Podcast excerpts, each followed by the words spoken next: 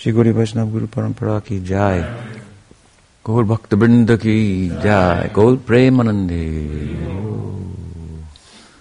So good evening everyone. Janish. Welcome. Come a long distance.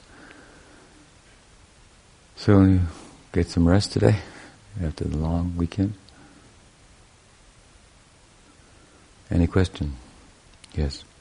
Uh, Kumash, you mentioned one of uh, the lectures during the festival how um, when we come to Krishna consciousness, then we get some knowledge that you said that the truth is bitter at the beginning, but we have to undergo some kind of suffering, and that will, that will give fruits in the future.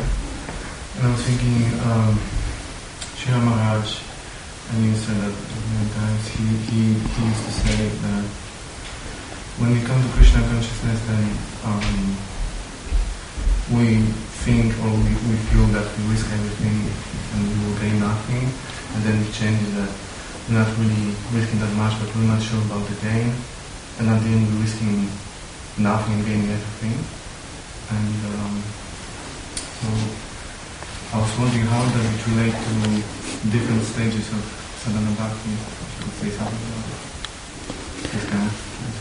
Well, I think these are just uh, more general um, ideas. I presented the idea that truth hurts, which is a common English saying. Truth hurts. Hmm? Because if we, obviously, if we're living in falsity, then the truth is confrontational. Hmm? And it's painful to come out of it. I mean, it doesn't apply in all instances that truth is painful, but um, it is a common English saying, and so it has application at times in our our practice. We realize we're not where we thought we were, something like that, or we have to undergo um, the, uh, the pain of uh, acknowledging our falsity and uh, and various motives that becomes apparent are driving our practice and so on and so forth. So I think it's more of a, a, a general statement. Um, and it applies to the world in general because it's if the world is based on a false understanding, hmm, um, then and it's driven by that, which is the case, then truth is not going to be too too popular in that world, and um, it's sometimes painful not being in the popular sector. um, so it has application in, in a general sense. I don't uh, think it necessarily applies to all stages because in the beginning, also Krishna consciousness can be very sweet and and, and uh, there's, there seems to be no no pain. Hmm? Till we figure out what it really is and what the what the, what the task at hand is and, and so forth. And that, that, that, there's more scrubbing and mopping them than there is, you know, hearing and chanting perhaps required. Some hard work to get out of your head and into your got to get into your body to get out of your body, so to speak, and uh, into a heart of, of service to replace an enjoying ego with a serving ego. Hmm. Some heavy lifting. So, uh, uh, then with regard to the other idea, Pujapachita Maharaj used to like to say that in the beginning it will appear that there's much to risk and questionable what I will gain. So we hear from the scriptures about the ideal.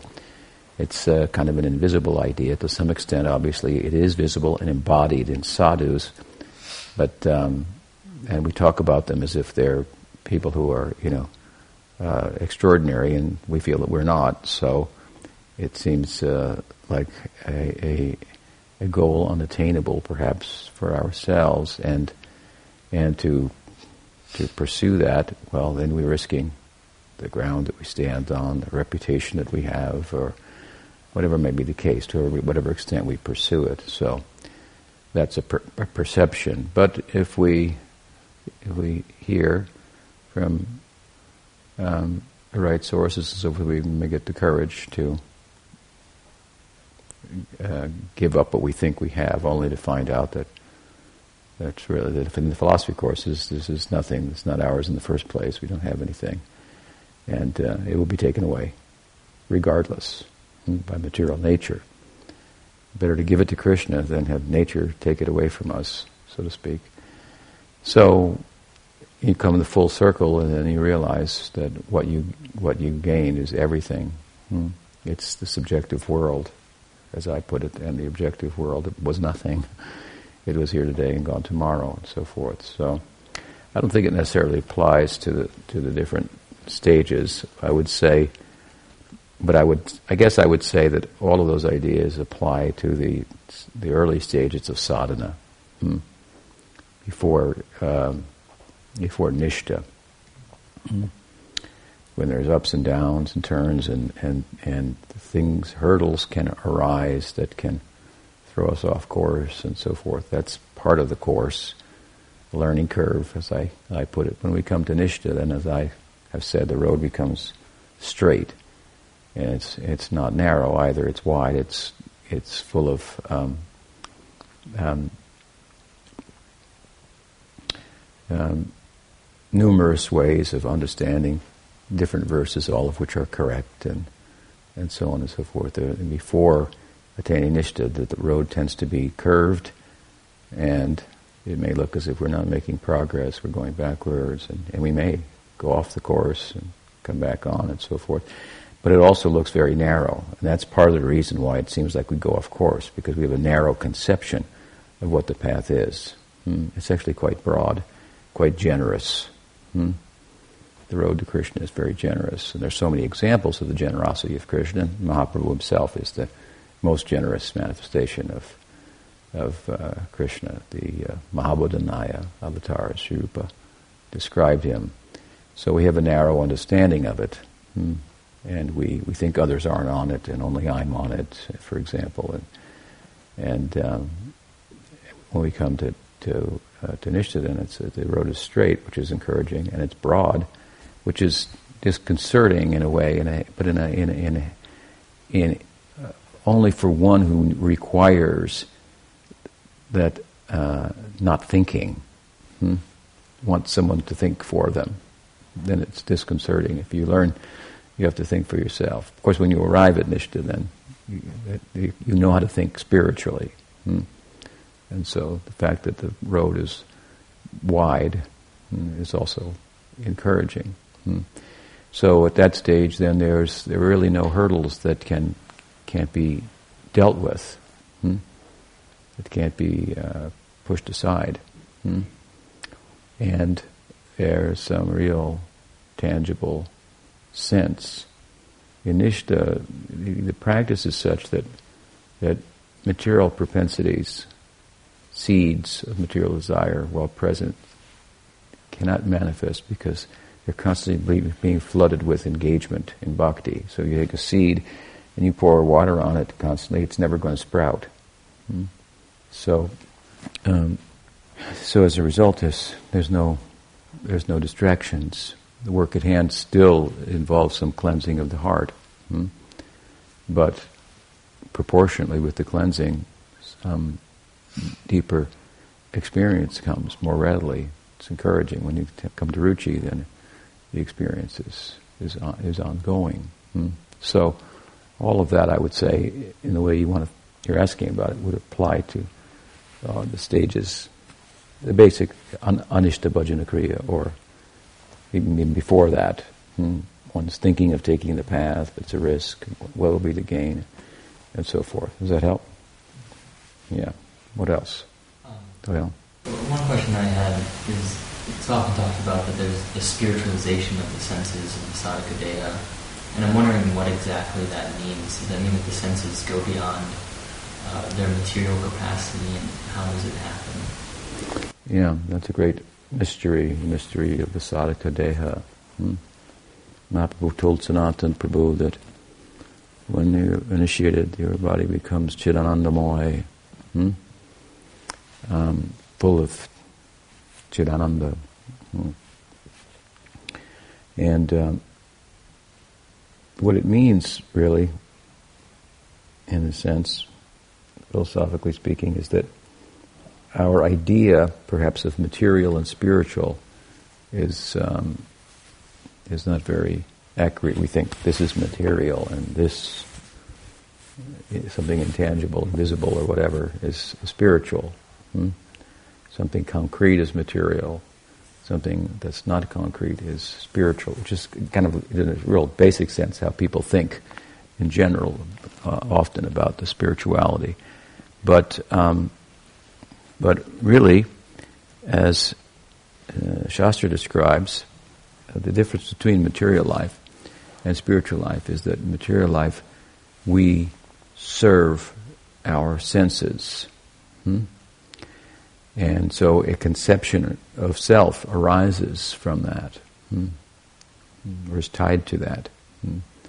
We get impressions from the senses, and the mind makes determinations about the senses of good and bad, happy and sad, and we that's the world we live in. Hmm? And so, uh, to serve one's senses, that is material life, to take the same senses and serve the serve well, to I should say to use one to to allow one's senses to be engaged in bhakti, hmm? to allow bhakti. Bhakti comes and makes herself the opportunity of, of bhakti available to us. Bhakti sanjataya bhakti. Bhakti comes from bhakti. And then some effort is involved when we take advantage of the opportunity. So to what extent we do, then really our senses are being engaged by bhakti and Rishikena Rishikesha Sevanam and Sarvopadiva Nirmuktam Tatparatvena Nirmalam. All the, the, the, upadis I'm American, I'm Indian, male, so forth. These are all designations. They are all unraveled hmm, in the context of using the senses to serve um, Rishikesh, as, as Narad's verse goes. The master of the senses this is one of the verses that Rupa Goswami draws from to make his own definition of bhakti, uttam bhakti. Hmm? Um, Anyabhilashita shunyam gyan karmadhyanabritam anukulena krishnanushilanam bhaktirutam. Hmm? So, the very same, or would appear, hmm, the same senses uh, used for material sense gratification, relating to sense objects for a world of one's mind. Hmm? Same is used in relation to sense objects for another conception. I'm the das of Krishna and Krishna's service arguably makes for a spiritualized, spiritualized body. Hmm? Prabhupada used to call it, compare it to a gold bar and a gold plated box. The Siddhadeha and the Sadhakadeha. Hmm? It was his comparison because the sadhaka deha, it has to uh, pass so to speak, hmm, right? Hmm. Um, the Siddhadeha doesn't, but the sadhaka deha functions like a like a like a spiritual body, for all intents and purposes, because the spiritual body is one in which the senses are fully engaged only for the satisfaction of Krishna. Hmm? So we call it a gold-plated box, and that that's a nice analogy, I think, to help us understand. At the same time, hmm, there's also a place for the idea that the actual sadhaka becomes immortalized. Hmm? And, uh, and, and therefore, when the acharya passes, when a mahatma passes from the world, the uh, system is not to cremate the body hmm? because it's a sacred body. Mm, because it's been fully utilized only in, in, in, the service of Krishna. So the samadhi is formed and he's placed in the samadhi with various procedures and so on and so forth, and that becomes a worshipable place. And now with photography and so forth, and we have the picture, and we continue to keep the picture, for example, in the sacred place or on our altar, and and so you see there's an eternal space for that. Hmm? Hmm? they, they, they're worshiping that form, and and uh, and then it's sometimes thought that that there's like we have Rup Sanatana Goswami. They're the example of Mahaprabhu's associates who very much um, teach by their example the sadhana, hmm? as opposed to many other associates that, that didn't do that. Um, and for, that's one of the reasons, the relative reason why they're so important to us.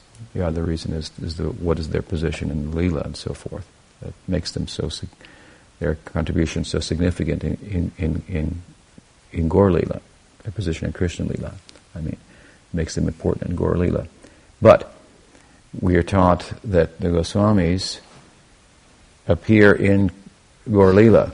Hmm? I mean, they are in Gaur Lila, in the Prakat Lila, the manifest Lila, but in the Nitya Lila. Hmm? And, but they look just younger, hmm? something like that. So there's some idea that the sadhaka is fully engaged in Krishna service, therefore has a spiritual character to it. Hmm?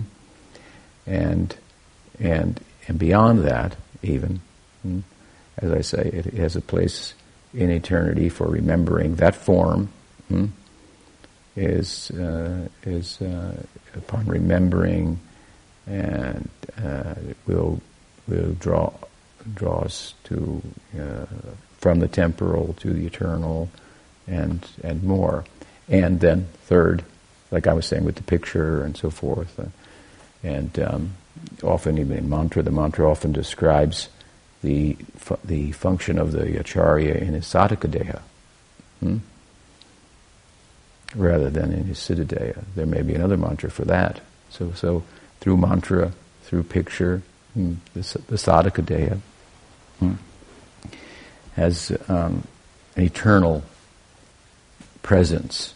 Hmm, and thirdly, um, eh, it, uh, it, it has capacity to manifest in a, in a recognizable way, I want to say, in, in, in Gaur Lila.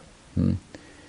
So this is a great uh, kind of a transubstantiation or something like you have in, in Christianity where the water becomes the wine and, uh, and you thought, well, seems like wine to me, or water to, what, what do they They take the bread and the wine, and now it just transforms into the body of Christ. And you say, well, it tastes like bread and wine to me. Um, but those who are faithful, I, I guess, in the tradition and so forth, they they think otherwise, and they have a different experience, and they bow down and take the the bread and the wine. And uh, it used to be they'd make this little thing. Now I think they actually give you some breadcrumbs and wine. anyway. Uh, how, how, so how is bread and wine the body uh, and blood of, of, of, of, the Christ? So they call it transubstantiation. So to use a Western theological term, hmm, maybe to help get a handle on that, those of us who may be familiar with some Western theological concepts, um, that may be useful, some kind of transubstantiation, the substance transforms. Hmm. And um, and the fact is that uh, this is the Sadhakadeha is like a meeting place between the temporal and the eternal, and the deity is no different. Hmm? So the Archavigraha is a particular manifestation of, of, of the Godhead, um, and there are rituals involved for um, uh, establishing the deity and um, and really the deity comes from the heart of an acharya who establishes the deity with the appropriate rituals and so forth, and then we worship the deity. Some people just see stone, hmm, idol, statue, and think you're crazy for dancing in front of a statue and so forth.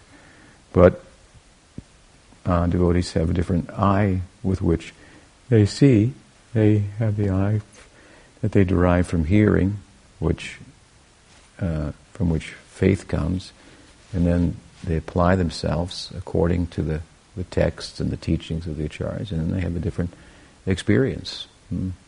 And they are starting to live in the consciousness world, hmm? where you know stones move and talk and so forth. Um, and so uh, it seems it's interesting because it seems it's a little easier for devotees to um, catch the idea that we're talking about in relation to the deity. Hmm? The, the idea that the Vaishnav, hmm, and this is very central to Gaudiya Vaishnavism, is more divine than the deity. It's difficult for people to catch that. Hmm. We can explain that you wouldn't worship the deity if you hadn't heard from Vaishnava, so put two and two together, hmm, where Krishna is more present, and so forth. But because the deity stands in one place on the altar and the doors are open and closed and there's always some commotion going on, you know, celebration when the door is open, but the Vaishnava mingles more amongst us uh, and so forth, then there's a, it may be a little harder for some to, to grasp the concept, but it's the same concept. Hmm? Same concept with the Dham. There's a meeting place. Same concept of the Prakat Leela, the Leela manifest in this world. There's a combination of two elements there, the spiritual and the material meet. Hmm? Hmm. So this is the very same idea, or the text, the book, hmm? the Bhagavad. It's just paper and ink, but if you approach it properly, you think quite differently. I always used to, it always used to strike me to see sometimes in some temples, sometimes in, in years gone by, um, um, when I was in, in Prabhupada's ISKCON, um, there would be some maybe class, like a college class or something that would come for a lecture about Hinduism, Krishna consciousness. And someone would come with Bibles. Hmm. I, I remember one, I don't know where it was, but they came with their Bibles, some of them. So it was some type of a Christian school, wanted to get education about other religions and so forth. And a number of them sat on their Bibles, because, you know, we sit on the floor, so we offered cushions, but they sat on the Bible. And I just thought, God, we, how can you sit on the Bible, you know? it's like, you know, what are you getting out of it? I mean, if you're really getting something out of the book, when um, when when we were uh, when I was serving in, uh, in, in New Dwarka in Los Angeles many years ago, was be, uh, when I joined the mission, we didn't have the volumes of Srimad Bhagavatam that you see today. Hmm. We had some chapters of the Bhagavatam that's been paperback, small little, and you'd read from them, a class would be given from them. And um, we had hardbound Bhagavad Gita. We didn't have a hardbound Bhagavad Gita, that came later, but we had a full blue edition, the edited edition from Macmillan, I believe it was, and we had a paperback teachings of Lord Chaitanya. But anyway, we, we were hearing from the Bhagavatam, this is the main, the main book of our tradition and so forth. And and um, and then uh, one day, the first six volumes of the Bhagavatam arrived. It was the excuse me, the three volumes of the first canto in Prabhupada's edition, two volumes of the second canto, and the first volume of the third canto. Hmm. They arrived in Los Angeles, and um, and it was such a to me it was such an extraordinary occasion, myself and my godbrother Rameshwar, we, we, he, he took me in, in in the morning, and I was the first, besides him, uh, and, and those involved in the press, to see these beautiful editions of the Bhagavatam, which was just, you know, we'd heard about the Bhagavatam, we'd heard some chapters and so forth, and, and uh, I had uh, developed a great affinity for well, the Bhagavatam, just to see these cantos, and they were done in very nice uh, editions, materially speaking, which Prabhupada wanted, that they would be you know, done according to the standards of the times and appropriately so, and that the words of Krishna, as beautiful as they are, would be appropriately decorated and presented and so on and so forth. So it was just over, overwhelming, the experience, to see the Bhagavatams. And he and I, Rameshwar and I, used to organize on Saturday for all of the community in Los Angeles to go out somewhere and distribute books to all the householders. So we would make plans who would go in what van and what car, and we'd pack lunches for them and, and put books in the cars and, and, and so forth. And so that was our service on Saturday morning. And then after that, I would go out, after everyone else went out, and then I would go out um, by myself somewhere, usually. Um, usually to the airport, but uh, well, um, but um, but we decided that morning that we would not give the Bhagavatams out to everybody because we thought they'd be all enamored by them and they wouldn't, you know, get around to selling any books. And so we, we didn't tell them, and we, our plan was when they came back in the evening, hmm, then we would, you know, give a set of books to everybody, or households would buy them, what, whatever. And so um, we got everybody out, and and then I already knew about them, so I took them out to sell. Hmm. And I went to the airport, and I think I sold like 30 of them or something, which was a lot of lot of books at the time. But I was so like overwhelmed. In those days, I would sit down next to somebody, and I had a suitcase, and, and then I'd ask them how they were doing. I'd open the suitcase and say, "Check this out," you know, and I'd hand them the, the Bhagavatam. But I was so like enamored, and uh, with such a spirit of reverence toward the Bhagavatam, that I took it out, you know, and I'd I'd hand it to him, and and, and I'd say let me show you something. And he would reach for it, be careful, you know, like this. And I hand it to him. And, and, I had so much like regard for the book that that's what sold the book. They just looked at me like, wow, what kind of book is this that does that to somebody, you know? And I said, now when you take it home, after they bought, uh, uh, when they take, when you take it home, be sure to put it in a, in a, you know, in a worshipable place. Don't take it in the bathroom, you know. And I, I thought I was crazy probably, but you know, I sold out of the books, and then then I came back to the temple, and uh, there's this long stretch from the 405 on Venice Boulevard to the all the way to the temple. Hmm. all the lights turned green, one after another, another, you know. and uh, on the way to the, to the, to the temple where I arrived, and all the devotees were enamored by the books, and I was I couldn't talk. Hmm. I had gone into a trance, and it was as if Krishna just took over the driving and you know made sure the lights were all green and, everything. and so then I arrived at the temple, and Rameshwar look, took one look at me, and he just went over and got the set of books for me, gave them to me, and pushed me. As I was a household, I lived across the street, hmm. so I went, home, and and I set them down on the altar. I took a shower, and I and I performed arti for the Bhagavatam. And so this is the kind of reaction you can get from these books. Hmm?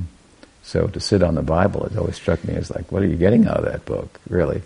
Um, but it is, again, an example of what we're talking about. It's a meeting place between the temporal and the eternal. Hmm? And if it's approached on its own terms, that's what you'll experience. Hmm? The eternal, not the temporal, leaving the temporal. And so it is with the sadhaka something like that. It's a meeting place. So bhakti descends, and with the with a with significant bhakti makes ingress into our hearts from from the beginning. Hmm? But when with a, with a significant increase uh, ingress of bhakti, which we call bhava bhakti, hmm?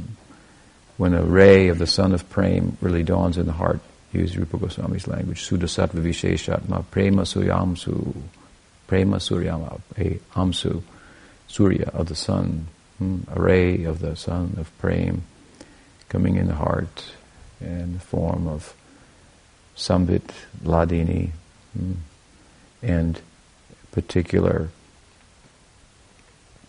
sense of identity in relation to Krishna is, is, is dawning and so forth. Then this bhava rides the mind hmm, and the senses. Um, the example is given of, uh, Prabhupada gave the example of the golden box. Another example that uh, is, is given is, and you probably heard this one, taking an iron rod. Let's say you took an iron rod and you put it in the fire. Hmm? So you put it in the fire long enough, and if you touch someone with it, they won't think they got touched by iron. They'll think they got touched by fire. Hmm, and they'll be right. Hmm?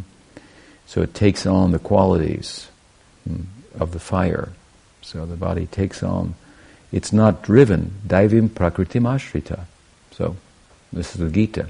Mahatmanastu mam Partha, the great souls, Krishna said, they're moving in this world under a different uh, influence. He calls it daivim prakritim. Prakritim means like nature. Hmm? Daivi means divine. So we have material nature, it's not divine. And we have the divine nature, that means bhakti, the Swarup Shakti. Bhakti is constituted of Swarup Shakti, the essence of the Swarup Shakti. So they're moving under that influence. Hmm? Um, not under the influence of material nature, which is the karmic influence, which is perpetuates itself because when we see the sense objects as um, something to exploit for our conception of self, the only per- person that will agree with the, that that's a reasonable policy is is the illusory self that you know made up the policy. Uh, so uh, nature wants a payback for that. You know, she's not satisfied, happy with that. Mm, so there's reaction. That's the principle of karma. You, you, you take and then you oh you exploit and and so she has uh, she, she she wants to be paid back. Mm. She is meant to be used in the service of Krishna. So so there's a kind of a spiritualization that um, it takes place, and it's it's very practical, and it gives us a different idea of what's spiritual and material. It's not the difference between a concrete thing and an ethereal thing. Here we have a building, it's a temple. There's a building next door, and it's it's entirely different. Maybe many of the same um, elements involved in the construction and so forth, its makeup, but but the, the, the, the, consciousness behind it and what takes place there is, is different. So this can help us perhaps understand that there's a spiritual world. It's, it's subjective, but there's, it's concrete within that. Krishna is like concrete ecstasy, hmm? concrete satchidananda, hmm? concentrated. Does that help? Yeah. You were, you were talking about approaching bhakti, or the meeting place between the ephemeral and ephemeral on its own terms.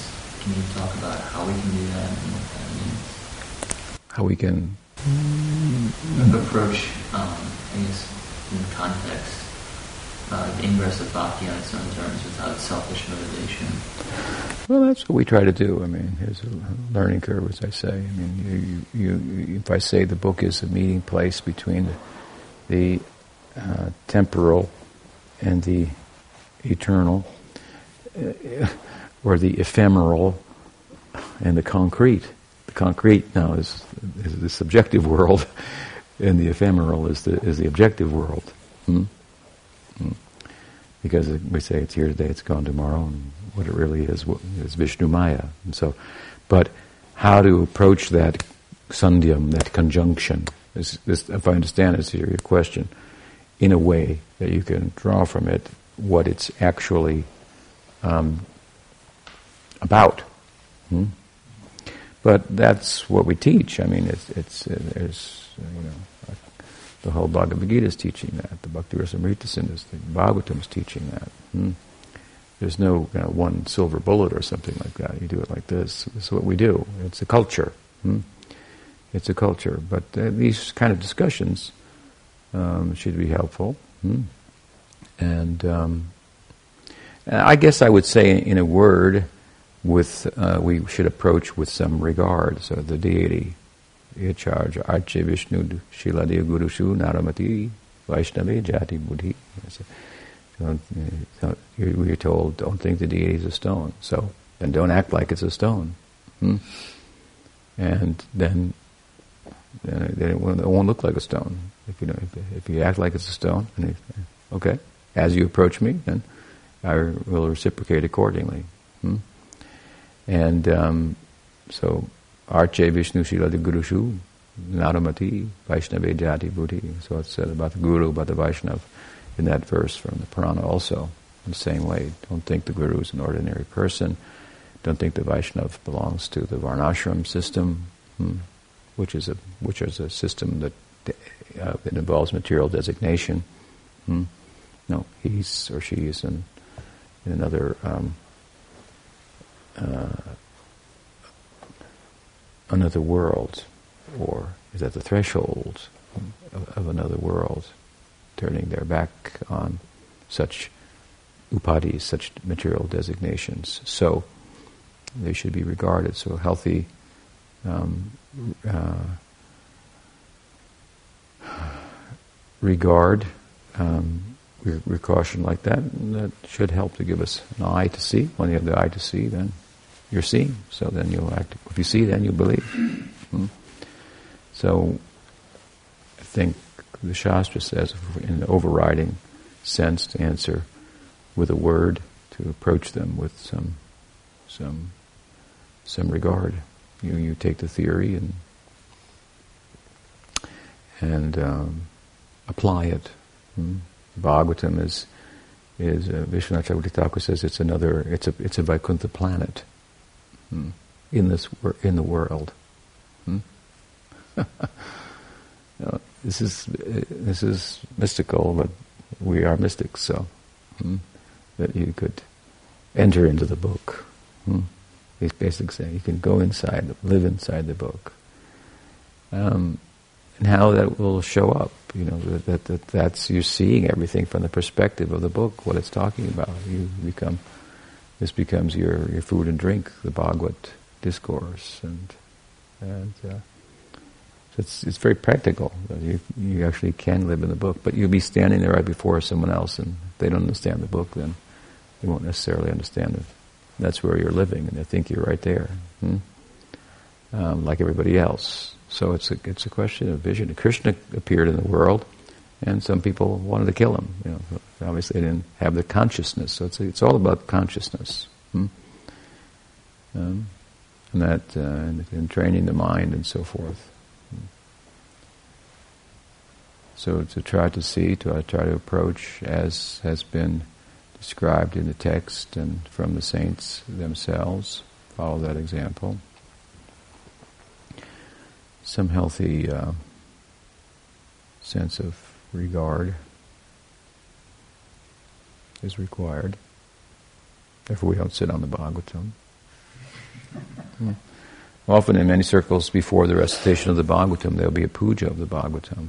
And they'll offer incense and chandan and flower, hmm, chant a mantra. Then the Bhagavatam will be opened and recited and so forth. These are nice practices. Help us to uh, enter into the the right um, frame of mind for drawing from it. That's why we, we pay our respect to the deity and so on and so forth. So we're doing that. Hmm? We're doing that. I, I guess another, another way to answer your question is with a philosophical eye. Hmm?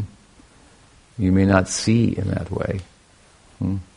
but we are we are to, to train our, ourselves to see with a philosophical eye, to think. So, with some tattva, hmm, hmm, we get what might be called spiritual intelligence, hmm, which is a, which is intelligence kind of directs. Right? It's a director hmm, among our actions and so forth. So if we spiritualize our buddhi, our intelligence, hmm, then we will act according to that spiritual direction hmm, before we are acting in that way out of feeling and direct experience. Hmm? Because we have faith that has come naturally and some experience. Hmm? Then we, we learn the way to kind of spiritualize our intellect that we might enter into the world of spiritual experience. So that's another way to answer your question. You see with you learn to see with a philosophical eye, and and to retire the material way of seeing and thinking when it shows its ugly, you know, face hmm, in the form of a doubt, a thought, in the mind, and uh, it comes from the residue of your material existence, and you, you, you with a philosophical um, mindset, you dis- dispense with it, and uh, where's that going to take you? You, know, you already left that, you know, didn't help. It's so just a residue of the past. It just comes up, and, but it presents itself as something new. So, I mean, it's like you get, you're smart enough, you just go, I, that I was there doing that. Where that leads I left there already. I was already there once, hmm? so it doesn't have any any place for me now. Hmm? You just play it out where it goes, where the doubt goes, hmm? where you end up. You know, say you were already dissatisfied there for 108,000 reasons. Right? And they were good reasons. that was reason, very reasonable and scripturally supportable and so forth. So, in the context of our bhakti, uh, then there's, for a while, there's this residue of thoughts, feelings, and so forth from that world. But we have to trace them out. They're from the other side, where I was already feeling discontent and for good reason. Hmm. And so I just retire it. Hmm. Identify it for what it is. And instead, I think spiritually. I drive myself with my intelligence to think and act you know, from, a, from a spiritual perspective, as I've learned you know, from, from the texts. So it's a kind of a training, this uh, in, spiritualizing the intellect. Hmm? And then everything follows from there. Does that help? Yeah. I was wondering if you could explain. Um, well, you have a few like you know you have a mission, you have a few projects, and the book is coming. So I was wondering, and you do some outreach and writing and stuff. So I was wondering if you could explain your um, inspiration or intention for your you know doing what you do, your mission, or I guess like building projects for devotees or you know outreach into the public. I was wondering if you could explain kind of like what drives you to do that, to do all this? well, uh, yeah, I'll be brief, but um, um, I um, I got involved in uh, outreach because Prabhupada wanted it, hmm? and because I figured I wasn't good at anything else. So I liked the teaching and he liked the idea of circulating it, and I thought, I have no education, no talent, never held a job or anything, so I mean, just, uh, I'll share this with other people. And so I used to take his books and go out and try to share them with people. Um, but very quickly, I also, and well, and I liked it too. I had some experience, and I, and I, I felt this is good. This is other, otherworldly. And so, um, and the more I got involved in that, the more I could see the the condition of people, hmm? And that they didn't have to be like that, causing themselves misery at every step and so forth. And to know that little effort could change the course of their life was compelling to me. So I had uh, a sense of um, both of both compassion and also, well, uh, this is about serving my guru. He wants this, so you know, I'll, I'll do it. Hmm? There are other services I could have done, but as I said, I didn't think I was really fit for anything else. I didn't realize at the time that that was as dear to him uh, as, as, as it was. Um, I picked the thing that I thought was uh, was for the unqualified people, and I was one of them. So anyway, it turned out that the book distribution was very dear to him, outreach. At any rate, he was a very out, outgoing type of a person, and he did it because his Guru Maharaj wanted it, and that's he just latched onto that, and so he made his life out of that. So, so that's um, one side of it. Um, the, the other side is I always relished the books and the practices themselves, and, and so forth, and um, and so when Prabhupada left and I met Pujapad Sridhar she was more introverted type of a person.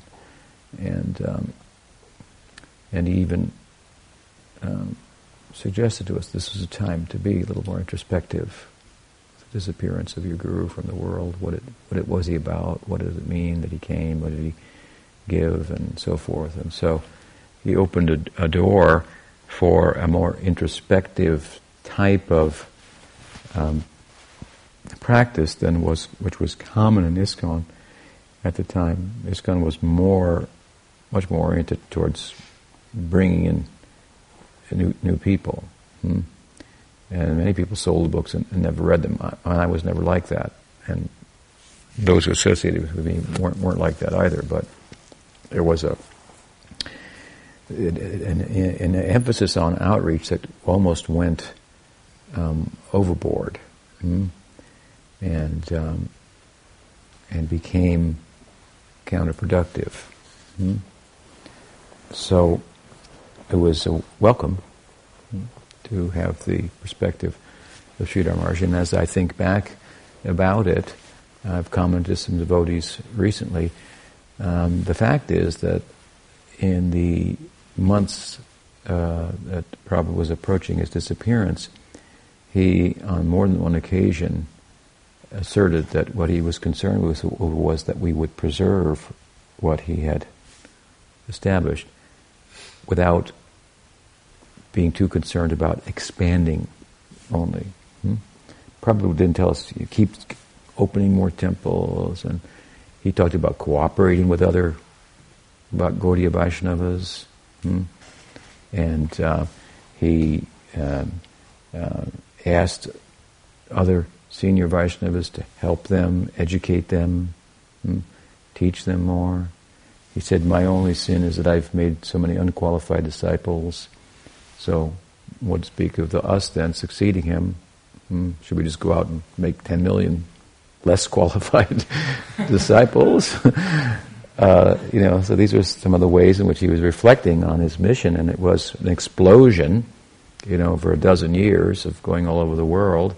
But even in the context of that, years even before he's leaving, at times he would say, "We have enough devotees. Now we should boil the milk, you know, concentrate it and go more deeply within the teaching and, and, so forth, make our devotees all more personally, spiritually fit. And so that, that, that was um, arguably his uh, emphasis in the days of his, you know, approaching his departure, you know, try to keep together, cooperate, preserve what, what was here, you know, and uh, unfortunately, uh, the devotees knew, in one sense, unfortunately, that, that, that they had pleased him by outreach, and so they, they just kind of tried to do that, and that became like everything.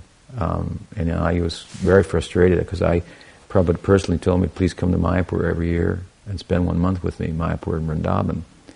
And, um, and so I would, you know, live for that. Sometimes I would see him, he would come to America, if, if possible. My service didn't interfere with it, and um, but I was sure to go there every year because he had he had told me to do that, and, and, and then I would love to sit and hear his classes, you know, in Mayapur and Vrindavan. I would live for that. And then after his departure, the classes just became like this, you know, just like and, and sell more books and yeah, we're going to take over the world. And there was no like the philosophical content was really lacking and the leading people were kind of competing with one another and, and trying to convince themselves that they were, you know, uh, um, maybe something more than that, that, they were, which they thought they had to be, or something like that, and and so just uh, expansion expansion was was thought to be a measure of spiritual attainment and that everything is, is just fine. It's expanding. And I wasn't, I wasn't like, that wasn't working for me. It's expanding. Um, yeah, new people are joining and so forth, but, um, but the people who are in here aren't being nourished the way Prabhupada would nourish us. I mean, Prabhupada was bringing out a whole 400 page book every month. Where are those? Hmm. We had one acharya, then we had 11. Why weren't we getting 11 books a month? You know, they, we had nothing to write about, nothing to say. Hmm? And it was always, you know, here's a new 400 page book. What's he going to say here? You know, how many arms are they going to have? How many heads are they going What kind of world are we going to? You know?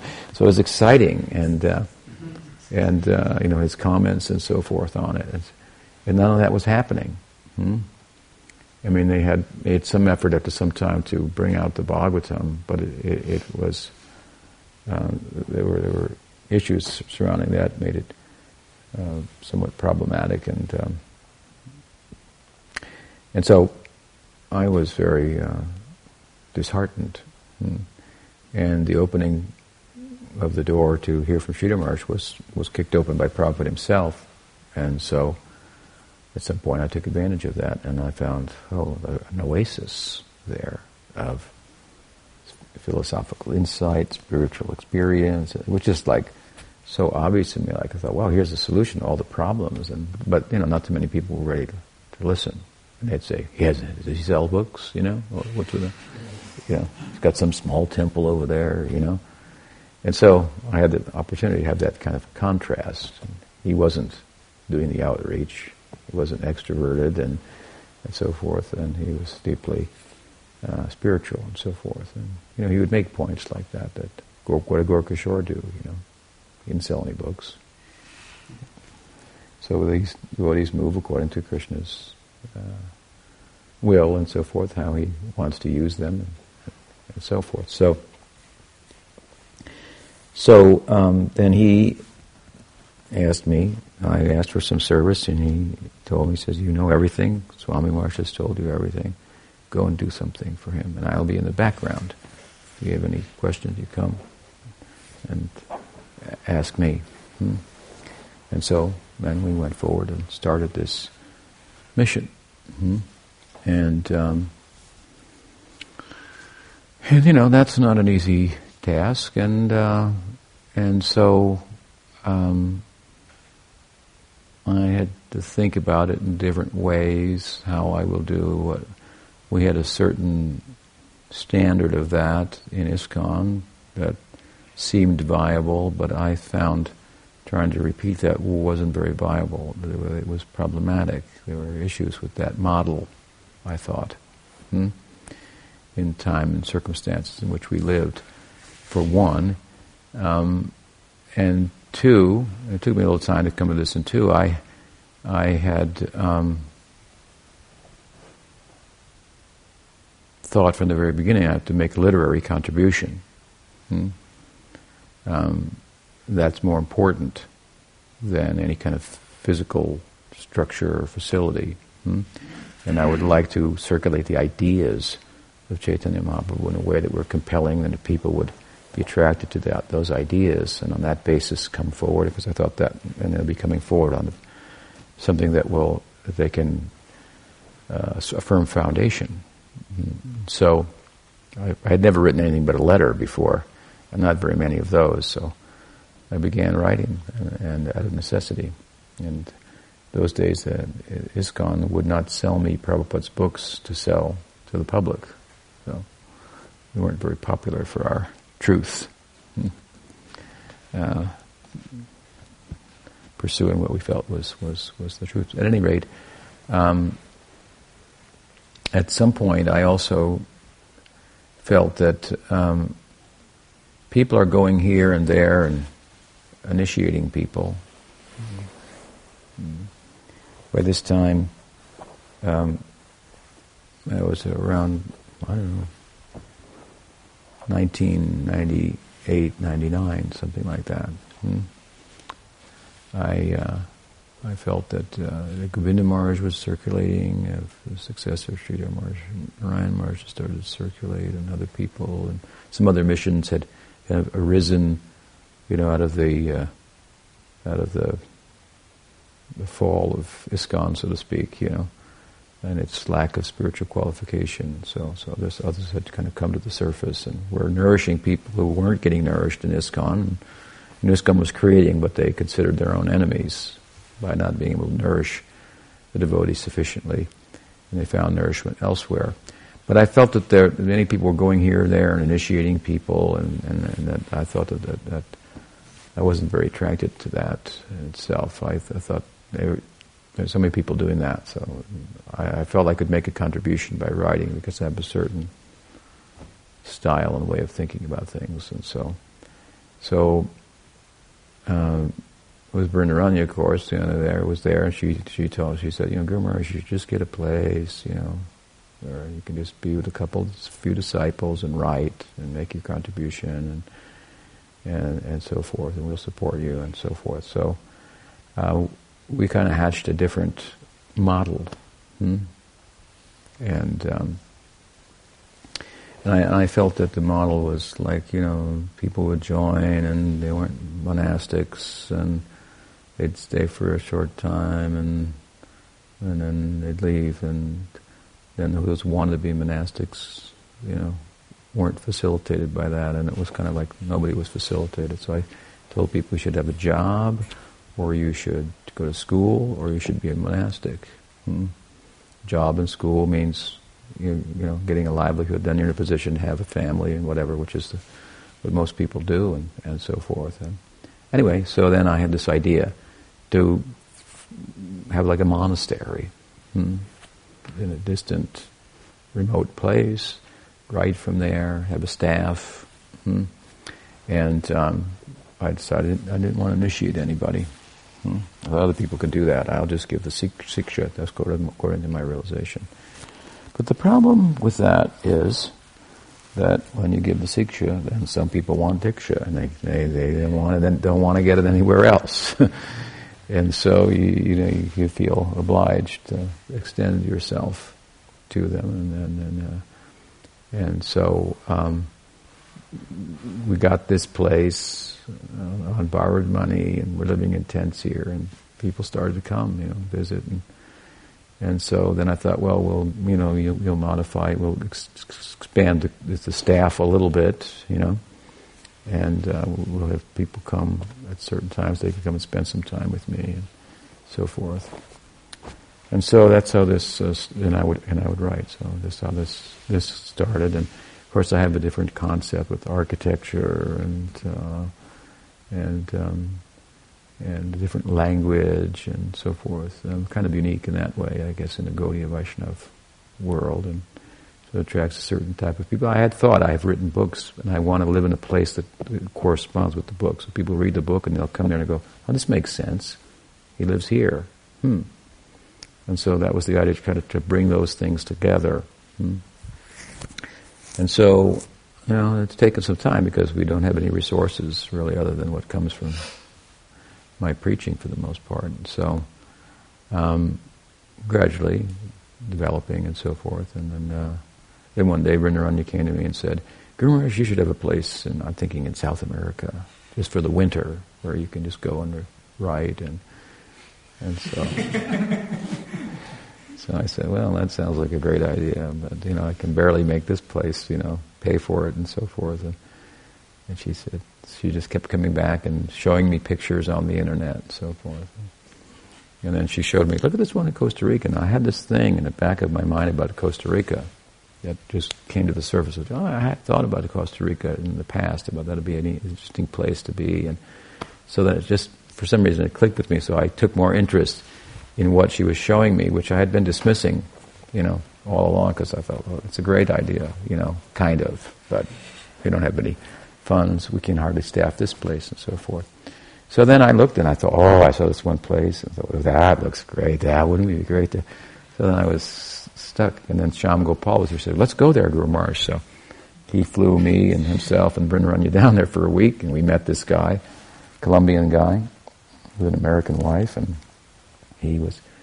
Uh, re- anybody can be a realtor if they just say I'm a realtor down there. So That's what he was. And 99% of them are going to cheat you, but this guy was honest. So he took us out to this property, and one thing led to another, and we were just inspired by it. And so we, uh, it's a long story, but anyway, we, we got the property, came back and told devotees about it, and some money was raised that you know, we didn't think we had otherwise, and there we purchased that, and so then we had to develop it, so we had to go live in tents there in the rain and then the season and so forth and whatever. But gradually, you know, it's it's it's developed into a into a livable, visitable, worshipable place. Very nice, and um, and more than just a place for me to write and you know in the in the in the winter season, um, and and that was when we went there, Vrindaranya quickly turned it into something more than just a writing retreat. You know,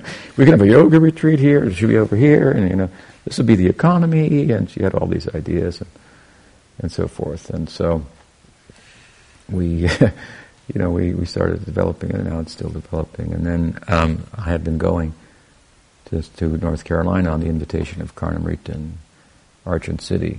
Mm, they had to request me many times before I was willing to go. So finally I went by the force of their affection, and then I would go a couple times a year.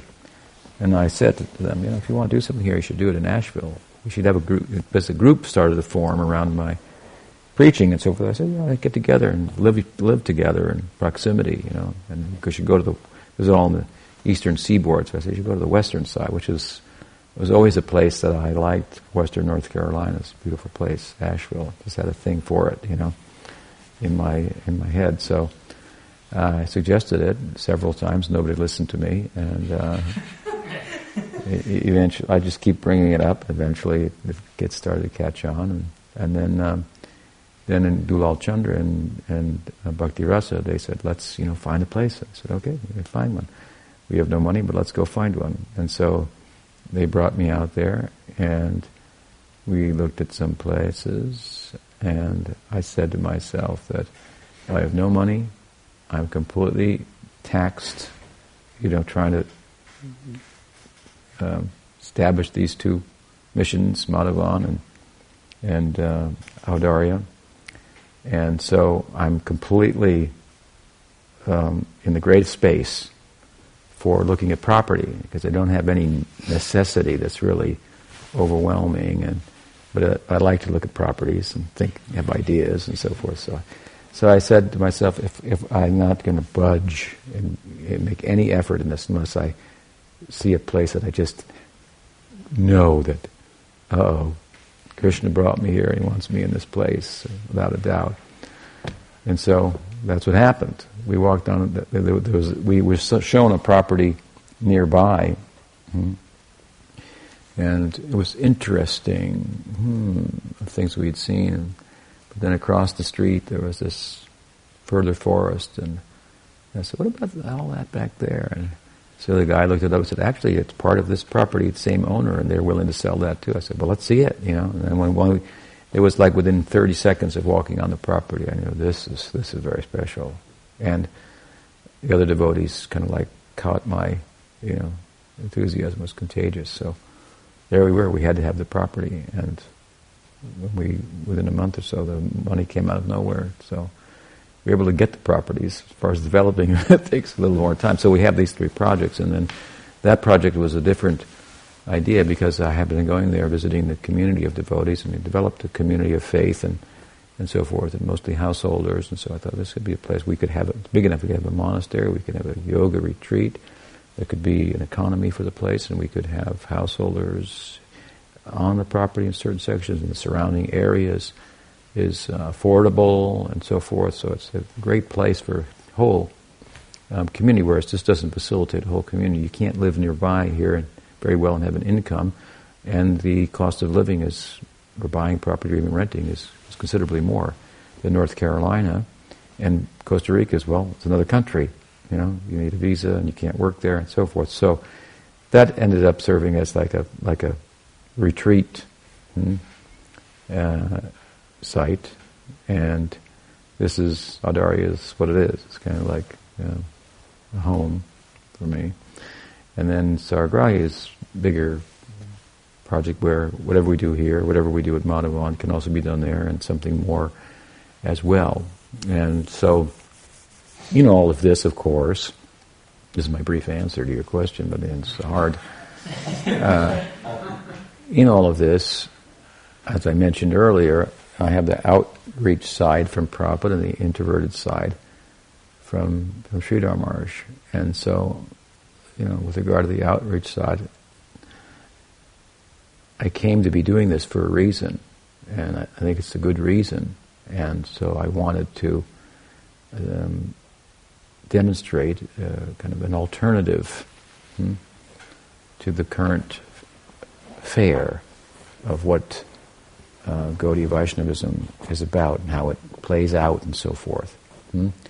An alternative. Sridhar Maharaj asked me to do relief work to help devotees. Hmm?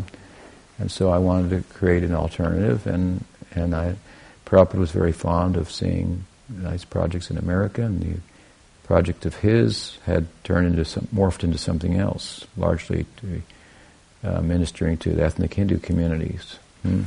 not being vital places where American people were place of ideas and they were coming and getting inspired. It didn't well uh, wasn't just, that's what it was used, to be like. So so um, you know I've written a number of books and and, and so on. So I wanted to establish a, a community there that would be a good example and. Um, and even though my personality and sensibilities, my hmm, philosophical, my tendencies, the way I speak and write, and my aesthetic sensibilities here, you can see, um, it's all part of mm, mm, mm, having gone within and come out to to do outreach in a way that I think is contemporary and makes sense in our times. Hmm. Everything about this this place, this is, for example, hmm, this is more developed than our other two places. The architecture, the the food growing, the dairies, uh, the, the, way in which we conduct our programs, and the way I interact with my disciples. Um, that is, uh, it's very different hmm, than you find in other Gaudiya groups, and there's all there's reasons for it all. Hmm? Um, it's it's all about making a presentation that, that makes sense in our time. There's so many factors that are uh, that have inf- informed the way I do everything, hmm? which makes it attractive. Hmm? One of my godbrothers came here. He's a guru in ISKCON some years ago. We didn't even have the temple up yet, and he said, "You know, I have to admit, if I was a young man and I wanted to become a monk, there's not one ISKCON temple, not to harp on that group, but he just said this, and he's from that group, that I would feel comfortable joining as a monastic, but I could join here. Hmm? So a, that's a kind of an example, a monastery where there are monks living in the forest and they have their cottage industry of dairy, of whole milk, and they publish books and they grow food and and they're they're they're vital in terms of their thinking. It's not like an Amish community that's out of touch. They use modern technology at the same time, and they, they're part of the world of ideas uh, and have something to say about the nature of being, consciousness, and so forth. And so it's a whole kind of package, and one that is that seeks to be have a more integrated type of um, relationship with, for example, in this country, the American public, rather than an insular uh, type of relationship, or us and, and, and them, which is more. Um, you know, let's, let's what the Goswamis had, what the, the what Bhakti Vinod Thakur's uh, situation was like. Hmm? He was, you know, if there were talking heads on the TV in those days, Bhakti Vinod would have been interviewed at times, you know. He was part of the thinking of the world. Hmm? So you need more integrated. You need to be able to. Uh, it's a it's it's a very alternative America. I seek to be integrated to some extent with alternative America, alternative ideas, hmm?